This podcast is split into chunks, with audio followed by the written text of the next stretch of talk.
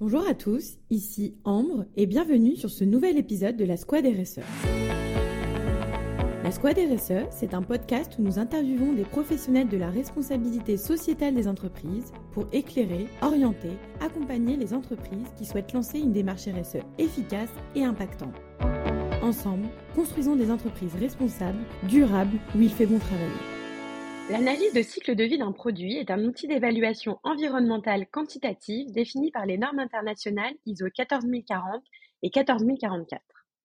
Il permet d'évaluer les impacts environnementaux d'un produit ou d'un système sur l'ensemble de son cycle de vie avec une approche multicritère.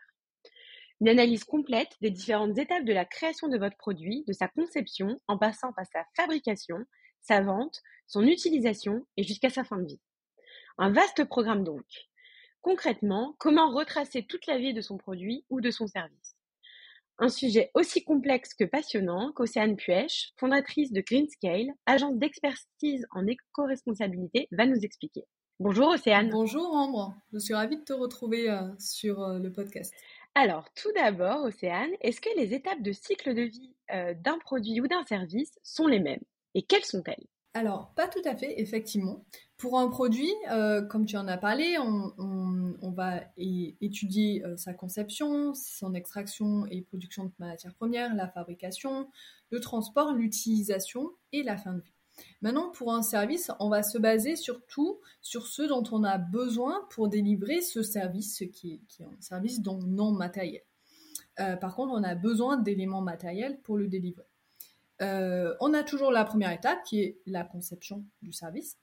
Euh, mais après, on recherche le matériel euh, amorti qu'on a acheté potentiellement en amont. Ensuite, on regarde la mise en avant du service, la promotion de ce service et la prise de contact avec le client. Donc le démarrage, on va dire, de la relation avec le client. On continue avec tous les consommables dont on a besoin pour la réalisation du service.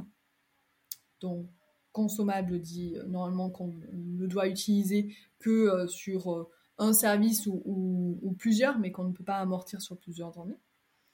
on regarde également la logistique ou les transports potentiels qui sont nécessaires à ce service, si on doit se déplacer auprès de son client, par exemple. Euh, et enfin, euh, les impacts qui sont liés à la réalisation euh, de la prestation en elle-même. Le, moment où on réalise la prestation, ça pourrait être par exemple l'électricité, si, on a besoin d'électricité pour, mm, pour réaliser un service. c'est parce que j'ai l'idée, j'ai l'idée du coiffeur en fait en tête, donc j'imagine le sèche-cheveux et, son électricité. Pour vous donner l'exemple concret. Euh, et finalement, euh, une fois qu'on a réalisé euh, le service, il nous reste quand même une dernière étape. c'est la fin de vie des consommables. Qu'est-ce qu'on en fait? Et également l'entretien de ce matériel, le matériel qu'on a amorti, qu'on a acheté un an. Tu nous as parlé du coiffeur, mais tu vois, c'est pareil, c'est quelque chose que, que je ne savais pas du tout à titre personnel. Par exemple, une entreprise bah, de conseil qui a des consultants partout en France, il peut aussi faire son ACV. Oui, oui, bien sûr. Ça marche pour tous les services. En prenant le, consultant, comment il va chez le client, son ordinateur, etc. Totalement, c'est un service euh, comme un autre. Ok, très clair.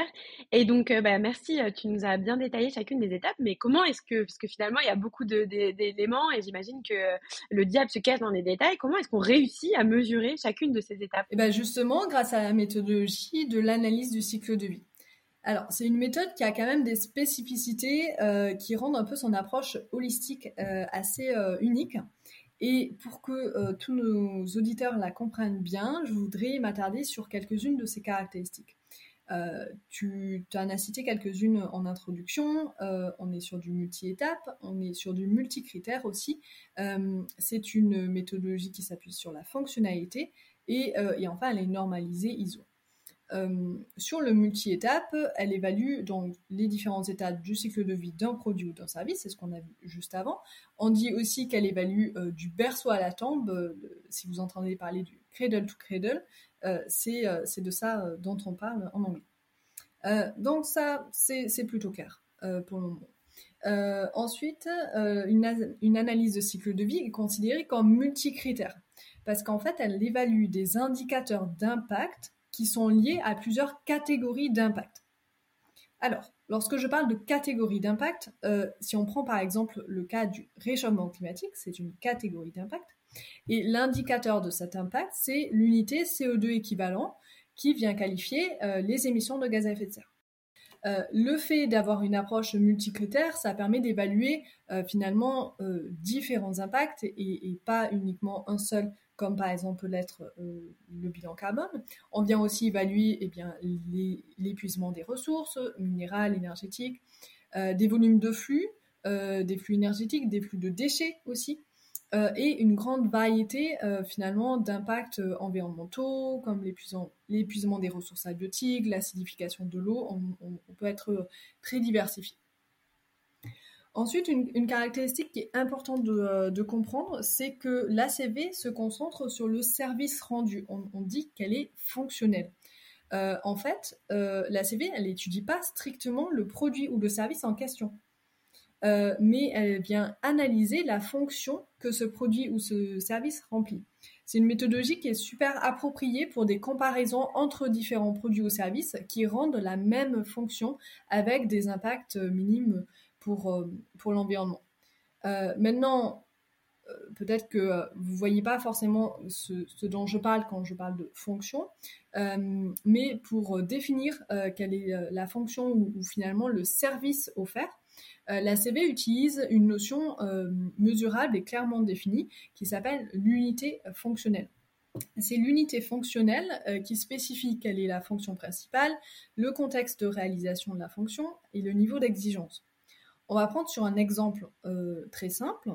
Imaginons qu'on fait la CV d'un pot de peinture. On va peut-être définir une unité fonctionnelle par couvrir un mètre carré de mur en plâtre avec un degré d'opacité de 0,98 et pour une durée de vie de 10 ans. Ça, ce que je viens de dire, ça s'appelle une unité fonctionnelle. Ainsi, on peut vraiment comparer plusieurs pots de peinture différents en fonction des exigences du métier. Imaginons qu'on ait un pot de peinture euh, qui euh, qui couvre vraiment euh, très peu et qu'on est obligé de mettre d'utiliser plusieurs euh, pots de peinture pour arriver à un degré d'opacité qui soit assez important, eh bien on ne peut pas comparer le pot de peinture en, lui, même sinon on voit bien que, ce n'est pas égalitaire en fait.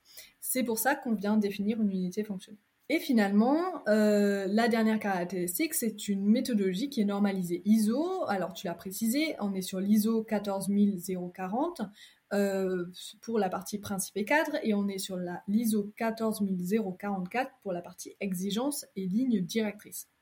Le fait que ce soit une méthodologie qui soit normée, ça facilite vraiment l'harmonisation des évaluations euh, que l'on appelle comparatives.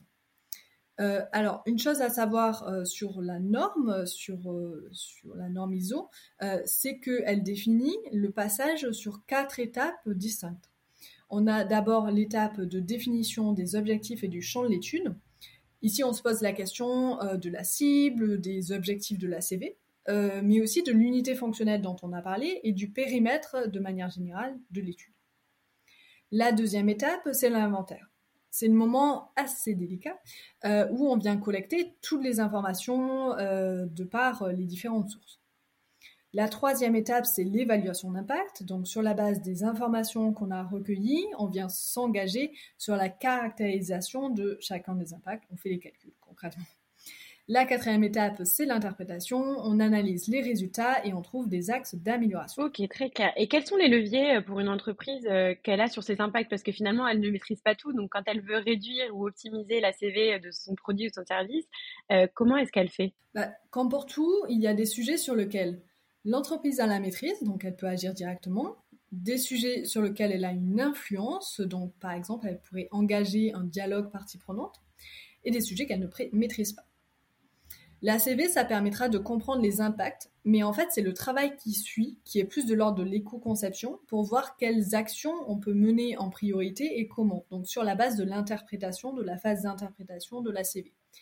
Évidemment, ça dépendra toujours du produit, du service euh, et des résultats de la CV, mais euh, généralement, on trouve toujours des moyens de faire baisser les impacts. Ok, bah écoute, euh, c'est hyper clair. Merci beaucoup pour, pour vraiment toutes ces étapes. Je pense que on a toutes les clés.